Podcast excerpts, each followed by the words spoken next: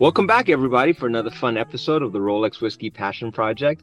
And today I have a gentleman who actually has been on Instagram for longer than I have, and we've kind of been watching each other. And I've got a lot of admiration for his passion for whiskey, and I thought, why not have him on the show?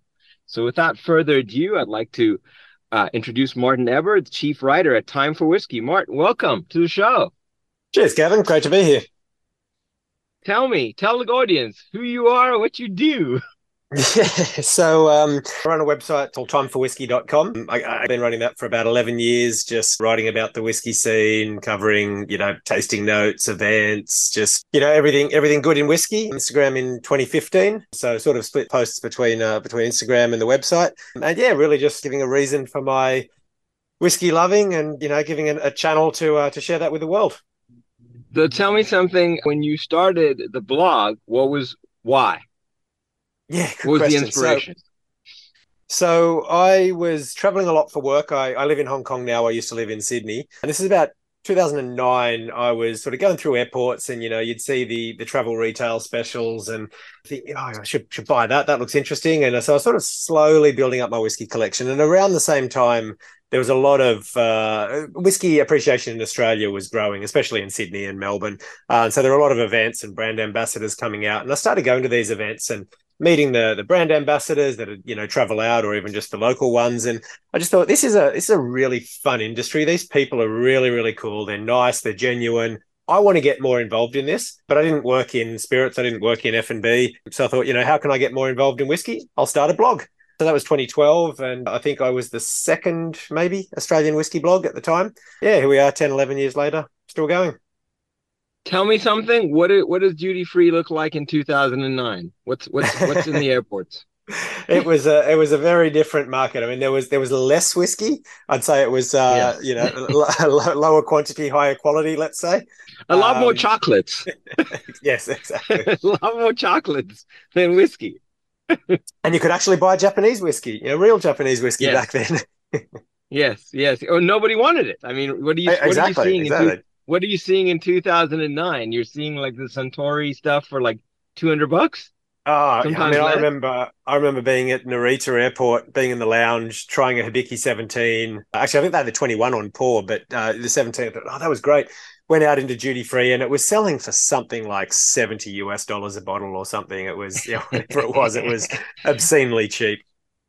And those were the unique bottles, right? That they were doing the duty free. Well, exactly. And then they were still doing them up until I think I bought my last limited Hibiki 2015 or 2016 or something. It, a bit harder to find nowadays. Oh yeah, I mean, I think 2017 I got two Hibiki 30s from that airport, and they were pretty easy to get. Well, yeah, because nobody was dropping $2,200 for a bottle in 2016, 2017. So, no. They were sitting there. Okay, so now, you decide to start the blog. What's the whiskey scene? You're saying that there's these brand ambassadors are coming out, but there's no Instagram yet. So it's really like it's just blogging, right?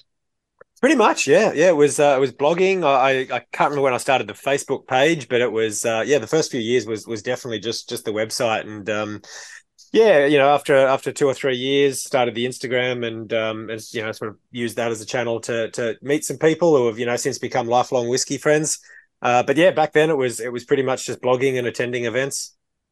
So 2012, when you start doing this, what are the whiskey brands that are like at the forefront? Like, who are the guys that are sending people out to Australia to do stuff? Like, who's really trying to make a mark for themselves? Yeah, so William Grant and Sons are probably the one that stick out. Yep. They had a fantastic local brand ambassador who actually then returned to Australia and up until very recently was still with them, Jimmy Bunton. But yeah, they did a lot. Glendfiddich, Balvenie especially, and back then, we're talking about some pretty special events. Like they would bring, global brand ambassador at the time, Sam Simmons out, and he just carry in his bag, a bottle of cask sample that he's taken, but it happened to be a 41-year-old, single cask Balvenie, and he's like, "Well, I just pulled this with David Stewart last week. Do you want to try it?" You don't see that as much these days, but no, you don't see it. I mean, I remember Universal Whiskey 5-6 years ago. Lorne would come out with those bottles, you know, hey, here's a 37-year-old and here's a 42-year-old, you know, with like a label that was written on that morning. You know, exactly. Like, yeah. You know, there wasn't any focus. So basically, I mean, you and I both know back then they were pouring these great whiskeys because they had them and there really wasn't a market for them. I mean, where were they putting? You weren't seeing Glenfiddich or Balvenie 40 years on shelf very often. No, exactly. Yeah. And when they did, you know, release it, it didn't sell out in an instant, and it wasn't, you know, $20,000 a bottle. Yeah, I mean, that was the other thing I always tell. It's like there's a certain cost of goods to make the whiskey, and I don't believe that is appreciated at the rate that represents the MSRP of the bottle. You know, absolutely, especially secondary. You know, I go into that and I'm like, wow, you know, like that bottle you guys made for $40, you sold to the distributor for $60. They're supposed to sell it for $99, but they're selling it for $600. and it's hard to know. It's hard to know where it's going to stop too. I mean, you know, I remember 4 or 5 years ago thinking, "Oh, wow, these prices are getting a bit crazy." You know, it's just continued to rise since then.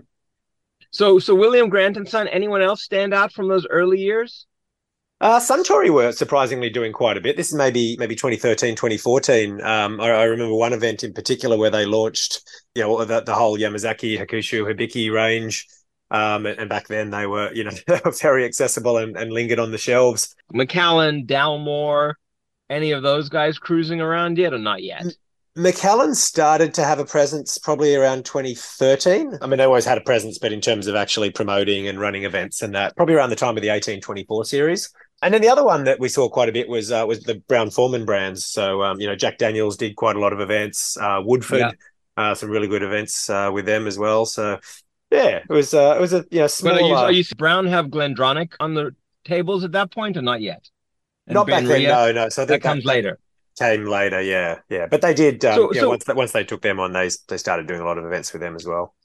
So, Mark, where does your passion for whiskey start? I mean, obviously, I know you're traveling, but like, what's your moment where you're like, hey, I enjoy drinking whiskey. I want to learn more. Yeah, I mean, I think I've always enjoyed the taste, so that obviously helps. You know, even back, you know, back in the early days, sort of when I didn't know anything about it, and I was, you know, drinking the Johnny Walker Black because that was the fancy one, right? You know, Johnny Walker Red was the regular one. That seems to be a very common theme, by the way. Yeah. You know, we've done about 30 episodes, and it's like Johnny Walker Black did a really good job of being the baseline entry point for most whiskey lovers. Yeah, no, absolutely. I think for me, the one that sort of really got me into it was Glenfiddich 12. That was the one where I sort of tried it and you know, I don't know, maybe my first single malt, I can't quite remember, but it was certainly the first one that I remember thinking, you know, wow, that's really good. So it was a mixture of, you know, I love the product, but you know, I think the people and the whole industry as well. I just thought, you know, this is something I'd like to be part of. These are good people, and you know, and I found that sort of continued anywhere in the world. You know, you meet whiskey lovers in the US, in you know, anywhere in Asia, India, doesn't matter. You know, it's just there's no pretension. It's just good people, you know, enjoying good whiskey. And I think what's kind of cool, what I really enjoy about it is, yes, you have that bond. But then there's like, it becomes this like thirst for knowledge and this like want to try more and more and more, because you know you're onto a good thing, and it's not like, oh, I only drink that. You're like, no, I'm very curious. I would like to see who else is doing. I mean, I get geeked out on the history. You know, there's distilleries from the 1700s. You're like, well, how'd they do that? You know, it wasn't a car or a truck that was bringing in the bricks to build the place. You know, like, and they were building full distilleries in the 17 and 1800s in Scotland, and you're like, that's mind blowing, you know. And then, you know, I watched that, and I watched some of this resurgence the last couple of years of older closed distilleries, or not necessarily closed, they just weren't available. They were working, but they were part of a blend, and now they're going out and kind of selling their own stuff. And it's just like, I feel like this excitement is just continues to grow. Oh, absolutely. No, I agree. And you talk about the you know, the passion and the thirst for knowledge. I mean, that's really evident here in Hong Kong. We moved here in 2014, which I'd say was sort of just when the whiskey scene was starting to grow. You know, there was one or two whiskey bars. There was, you know, one whiskey event. And then over the next few years, it really grew. But now, and it's just exploded during COVID, you know, the average whiskey lover or consumer here, you know, many of whom have only gotten into the hobby in the last 2-3 years. Just the level of knowledge is so high, and the thirst for more knowledge. You know, I was at a masterclass that Martin Markvardsen from Highland Park ran last Saturday. I saw that. and just the questions that were coming out of the audience were nothing like they were 5 years ago. You know, like just super knowledgeable, super passionate people, which is great. You know, it's great for all of us. Well, it continues to grow. I mean, obviously, it's a good business. I mean, you remember in 2011 and 12, when you walked into a bar, there was maybe 6 or 7 whiskeys to choose from. Now there could be 200. Yeah, well, it's funny, you know, you see these bars that build themselves as whiskey bars, and they've got, you know, 60, 70 whiskeys, and you look at the menu and you think, I've tried all of these, or these are just, you know, everyone's standard lineup. It's almost like, you know, you see these whiskey bars and you're like, oh, you got 500 or 600 grams. Okay, yeah, maybe I can find something interesting. But you also know too much. You know, you're like know too much. You've seen too much. So to an average, it's super exciting. To me, it's like, do you have anything else? Like that's no true. This doesn't do it for me. You know, and the pricing is out of control. So you know, you constantly have this chase for unique experiences that you're like, well, I want to try. I want to just go outside the box. I mean, that's why I love to do the stuff with like good food, you know, because then you're just taking it to another level. Now, as far as like the Hong Kong whiskey scene, I mean, Hong Kong is renowned for some of the largest whiskey collectors in the world. You know, they're in Singapore. Driving the price up is their thirst for wanting bottles, for lack of better words. You know, like it seems like the Asian market, if they want a bottle, they'll pay whatever for the bottle. Yeah, there's definitely an element of that. But I think, you know, there's sometimes this perception too that, you know, it's very much, and I guess, you know, this probably comes from the wine world, you know, previously as well. But, you know, a lot of it's very much a status thing. I need this bottle. Yep. You know, I want to have it on my shelf. But, you know, from the collectors that I speak to, and some of whom have, you know, incredible bottles and know a huge amount, it's really not about that at all. It really is a love for the product. And a lot of these bottles that do get bought, you know, do get opened. I mean, we had probably 2 months ago, I think now, Whiskey Now, which is a very, I call it a very grassroots festival in the sense that it's just tables and bottles and you just pay per dram. But the whiskies there that people had opened for that festival are just incredible. I mean, we're talking, you know, a Lagi Manok, you know, the Bowmore in the square bottle, one of the world's most legendary Bowmores, you know, Samarolis from the 60s. God, I love Samarolis. A couple of years ago at that festival, a good friend said, "Oh, give me a glass," you know, pulled a bottle out from under the table. It was a 50-year-old Springbank distilled in 1919, bottled in 1970. I mean, just incredible whiskies. But yeah, people are opening them, drinking them because they've got a passion for it and they want to share it with people. Well, I mean, that's what the whiskey was for. Of course, me with my kids' college fund, it's a different angle. I do try to experience all the bottles that I own in my collection. And I probably have 200 open bottles, but like sometimes I look at, you know, what the bottle's worth. There's no way I'm opening it. No, fair enough. It's just no way. Now tell me, like, because Hong Kong has such a vibrant whiskey scene, has that enabled you, as far as, you know, for your publication, to grow it at a faster pace? Oh, definitely, yeah. Yeah, I guess from two perspectives. One, just from trying bottles that, you know, might be distillery exclusives or, you know, single casks that are released for another market. There's a good chance that one of the bars will get that bottle. And if not, someone will get it and do a private bottle share. So there's definitely that access. And then there's also, you know, from a sort of more media perspective, a lot of the brands, the marketing budgets can be pretty huge. And the events that they put on, you know, including flying us to distilleries and, you know, all expenses paid trips to Scotland for like the new Macallan distillery launch back, you know, 5 years ago and that sort of thing. So the sort of things that, you know, historically just, you know, weren't even on the cards, you know, sort of experiences are just, it's been pretty incredible. Oh, I got it. Now, tell me about like any experiences you pinch yourself, stand out to be like, oh, wow. Yeah, I mean, you've done a lot of cool shit. You've done a lot of cool shit. I think... probably number one, and I don't think it'll ever get topped, was that Macallan distillery visit. So I got the call from the head of marketing here, and he says, "Do you want to come and join us in Scotland? We'll fly you there. We're going to spend 2 days at Macallan, and you're going to be the first ones into the new distillery for literally the week that it's opened. And then we're going to fly up to Orkney and spend 2 days at Highland Park and, you know, tour around and taste some crazy stuff. And, you know, does that sound good? That sounds incredible. Yeah. Yes, I will do everything I can to be there. And it was just amazing. I mean, they brought out, at the time, I think it was the second best restaurant in the world, El Celler de Can Roca, to run the food for the event. So you're at the Macallan distillery, brand new. Tell me about that. Yeah, it was incredible. It was literally the first day, the day that the embargo was lifted. So actually, when we drove into it, they had these big black screens up. We literally couldn't even see it from the driveway. And then we got in, and they had this dinner put on by they had the entire team, including all the chefs behind El Celler de Can Roca, which at the time was the second best restaurant in the world. They'd flown out and set up a kitchen specifically for that week of dinners and events. They put on this incredible light show on Easter Elke's house, which was just mind-blowing. And then we entered the distillery, you know, late at night. Everyone's all dressed up in tuxedos, and handed us a 55-year-old single cask Macallan as we walked in. And then we were literally the first ones to tour the distillery. Just incredible experience. I mean, I'm not sure if you've been there, but it's an amazing facility. No. And, to be there as part of, you know, the first contingent was awesome. And then they stayed in Speyside for 2 nights, and then flew up to Orkney for Highland Park, which was just the best 2 distilleries that you could do side by side, because they're just so polar opposite. I mean, both producing good whiskey, but, you know, to go from the amazing modern, you know, Macallan distillery to the old traditional Highland Park distillery was just fantastic. I mean, some of those old Highland Parks are just insane. I mean, I just picked up some, like, bottles that were distilled in 1978 on auction, you know, independent bottling, and it's nuts. It's just nutty. They're you know, next level.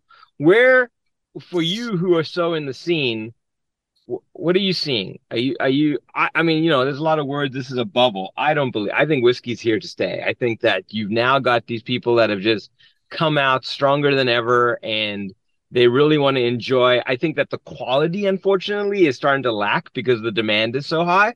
But I think that the best will step forward and win the day. I'd agree with that. I think, I don't think we're in a bubble. I think, you know, the prices are always sort of, you know, maybe going to, you know, go up and come down a little bit and go up, etc. But, you know, I definitely don't think we're in a bubble.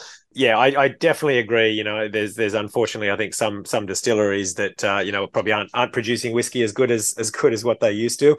Yeah, one trend I see, and definitely seeing an increasing interest in, you know, what we call malternatives from whiskey lovers. You know, not to replace whiskey, but as an additional, you know, interest, whether it's cognac, Armagnac, rum. You know, generally the 3. You know, I know a lot of whiskey bottlers. Well, I'm seeing out here mezcal in the United States. I'm seeing mezcal. I will sip on mezcal if the whiskey list doesn't meet my criteria of what I want to drink. All day long. No, I'm right with you there. Actually, a good friend of mine here runs mezcal education classes every 2 weeks for charity. So he's sort of doing his bit with a bar here, Koa, that's also an agave bar, to grow, you know, appreciation of agave spirits here. But yeah, I mean, yeah, a lot of whiskey lovers are expanding into this. I know, you know, whiskey lovers that have joined forces with a few friends and bought a cask of 50, 60-year-old cognac and, you know, bottled it for themselves. And, you know, it's not to replace whiskey, but it's just another. No, it's just, I mean, the thing is, you know, I'm a cognac, you know, hardy cognac is just my go-to, you know, her aged cognacs are nuts. You know, there's a gentleman in the Kentucky area who does, I want to say Two Forks rum, but it's aged rum, like 22 years, 30 years rum. It's freaking delicious. So I totally am on, because I'm not saying I'm disappointed, but I feel like there's a lot of greed in this whiskey business all of a sudden. And I make a joke, and I'm not going to mention the brands, but I sometimes feel like they're literally sitting around the desk and they're like, well, dude, we've run out of ideas. What should we do? And we got to release something new, you know, because everything's sold out. And they're like, I don't know, why don't we just like all go in the back, piss in the barrel and, you know, put a label on it and fucking put it out there, and start it at $500. And I'm like, wait, what? There's no passion. Like I'm really like looking at some of the bigger brands and going like, have you lost your passion? Yeah. I'm seeing these new guys come in and fill that void. You know, I'm like I had 2 weeks ago, in Vegas, I had that Rosebank 31. I mean, dude, that's like a classic period of whiskey. And for them to come back, I'm like, oh my God, like all day long. I'm watching, you said Brown-Forman, like they some of the older Glendronachs, Campari groups got Glen Grant coming back out.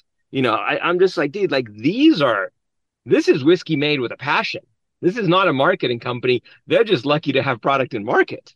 The rest of them are like, hey, we own 10 spots on the shelf. We're not losing our 10 spots. So you keep filling them. I don't give a shit. Figure out a theme. Yeah, it's funny you mentioned Glen Grant. I caught up with a friend recently, and I had one of my most bizarre whiskey experiences with him last year. We tasted 50 different cask samples of Glen Grant, all ex-bourbon, all the same age, all distilled on the same day, trying to pick a private cask. It was, well, I say tasted, I mean, you can't taste 50 whiskeys in one go. No. We nose them all and sort of categorize them. Crazy experience. But no, I mean, look, I completely agree. I mean, I think we're probably thinking about the same brands, right? But I've really been, exploring more independent bottlings, as a result of that. I think there's still some great indie bottlers out there. Thompson Brothers is one that I'd put right up the top of that list, just bottling good quality, honest whiskey at still very fair prices. I mean, when you can get a 29, 30-year-old Laphroaig, right? Maybe it's not named, but, it is a Laphroaig for, I don't know, £190, £200 or something. I mean, that's good value whiskey still. I mean, that's me with like the Duncan Taylors, it's on page 504 of the whiskey auction is like a 42-year-old Glen Elgin. I'm like, oh, I'll take that. That guy who made that whiskey 42 years ago sure as hell did not have any interruptions. He was just doing his best job he could that day. There was no marketing company. They were just happy to, hey, cool, somebody wants to buy it. Exactly. That was a job. He made the whiskey and it sat in barrel and they probably forgot about it for a while. It didn't fit the spec of somebody that was blending, and it just sat there because they're like, oh wait, that's not the exact profile that we wanted. Now tell me something, Asia has been synonymous since the 80s for taking a lot of America's bourbon before America wanted it. It was like they couldn't sell it here. They were shipping it to Asia. When you, in 2012, were you seeing a lot of bourbon on the shelves? So here in Australia, yes. Australia's always had, I'd say, a pretty strong appreciation for bourbon, probably originally the more commonly accessible stuff and more recently the higher end stuff. Yeah, here in Hong Kong, when I moved in 2014, there wasn't, and I'd say still today, there's not a huge appreciation of bourbon. I think, compared to somewhere like Japan, where it's, extremely popular, it's not quite the same. But there's certainly some good brands here. I mean, I know on your podcast before, you've talked about Matt and his time, living here in Hong Kong with Michter's, and, he was doing a lot of good work with his team to spread the word of American whiskey here in Hong Kong. I mean, they're in almost every cocktail bar, no? I mean, he's pretty much he worked really hard to do that. When he would come back to New York and I'd be in town, he'd be like, dude, it's like this is uncharted territory almost. It's like there's everybody else and then there's us, and we're a significant level above everybody else. Yeah, no, they've done a great job. Here and abroad. Where do you, as far as what you've been developing, do you have anything fun coming? I mean, I know you're always having fun. I've got to come out next year to Hong Kong to some of these events because I feel like, for the inner whiskey geek in me, it's definitely something I got to come and see. I'm just enthralled. What are you seeing? You got anything fun coming up? So we've just had probably our two big whiskey festivals you definitely need to come out here. It'd be great to catch up for a dram. So Whiskey Now, which is typically sort of March timeframe, and Hong Kong Whiskey Festival, which was just last weekend. I mean, yeah, the whiskeys there are crazy. You get a lot of people sort of traveling in for that. Otherwise, blog wise, I've got a backlog of about 400 tasting posts that I still need to write up. It's just never ending. I have a small stake in a new bar, not a whiskey per se, but we have some whiskey there, and I love to bring some bottles down and share some drams with friends here in Hong Kong. It's called Call Me Al, but yeah, just just, yeah, continuing the passion and, you know, catching up with people, attending the events. You know, we were a little bit slower to come out of COVID, but we are out of it now. So the events have started up again. We had there was a Macallan event last week in Macau, which was nice to go and travel to that. But what were they pouring at that one? What were they that was James Bond, or no? It was still the cacao stuff. It was sort of all of the above. They were the Macallan bar there in Macau has launched a new sort of a VIP room where they've got a whole lot on display, including the James Bond series, some old fine and rares, etc. So it was the launch of that, and we did a little tasting with I think it was cacao, fine cacao, and 18, 15, etc. But just fun little half-day event. No one busted out the hand. So actually, funnily enough, the day before we had an event in Hong Kong, which was the launch of a bar had just gotten that bottle. But surprisingly, that wasn't on tasting. I love it, dude. I mean, I'm excited for the new kids who are actually the old kids that are hitting the market. I feel like there's going to be a little bit of a separation now where people, it's going to settle, like we were talking about a few minutes ago, where people are going to like kind of really, I think there's a moment of waking up that's about to happen when it's like, hey, I'm not really impressed with what these big guys are pulling out. Like, let's go look at the little guys. And there's a common theme on the independent bottlers that are definitely making a lot of noise because they are sitting on amazing whiskey that these big boys didn't want because it didn't fit the profile. And now as those start to come out, there's definitely a lot of noise. I mean, you know, obviously I love Gordon MacPhail and, you know, Richard and the family have, you know, shit. They truly are a time capsule of whiskey history with what they have. And I had a 61-year-old Glen Grant 2 weeks ago, and I'm like, dude, like this is just nuts. It's just nuts. Funny. The level of the quality of that whiskey. Oh yeah, no, it's great. I mean, and the casks back then were just they were a different breed. And it's funny you say that. I'm actually looking at a sample of the latest Mr. George Legacy, the 1959 Glen Grant as well, and been fortunate enough to try that whole series, and it's just incredible quality. I mean, you know, first fill sherry butts, 63 years, and you know the oak's in check. It's balanced. It's complex. You know, it's just I don't know what they were doing back then, but they were certainly doing it right. You know, and I guess G&M, right, and the sherry butts were real. I'm not saying that the sherry butts aren't real now, but they're not like as seasoned as they used to be. There's just no way. You're not imparting that flavor, and the demand is too high. So you're literally, if there's a criteria, it's got to be in sherry for X. You're like, okay, now it's sherry. That's not what that stuff was back in the day. Nobody wanted the sherry. It sat there, and those pores of that oak just got soaked and soaked and soaked in sherry. So when they poured the whiskey in, It was like a flavor party. Now it's more like a color party. It just adds the color. And you know, transport casks with thicker staves and that sort of thing, you know, which I guess is how you get these whiskies at 60 plus years old and they're still pushing 55-60% alcohol. No, incredible drams. Well, I can't thank you enough for taking the time today, dude. I love watching you. It's fun to watch another whiskey geek just living his best life and trying amazing whiskey and truly enjoying it, because, you know, it really is an amazing spirit that we get to enjoy. No, it really is. And no, look, likewise, I would say all those things back to you. And thanks very much for the time. This has been a lot of fun. Mart, do you want to plug anything before we hang up? You want to point them to your Instagrams, websites, all that kind of stuff? Sure, yeah. So TimeforWhisky.com, that's without the E, all one word, or at Time for Whiskey on Instagram, Facebook, Twitter, etc.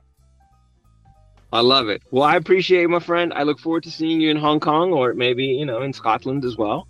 And thank you for your time today. All my followers listening today, another fun episode of the Rolex Whiskey Passion Project, and I can't thank you enough for listening, and we'll see you next time.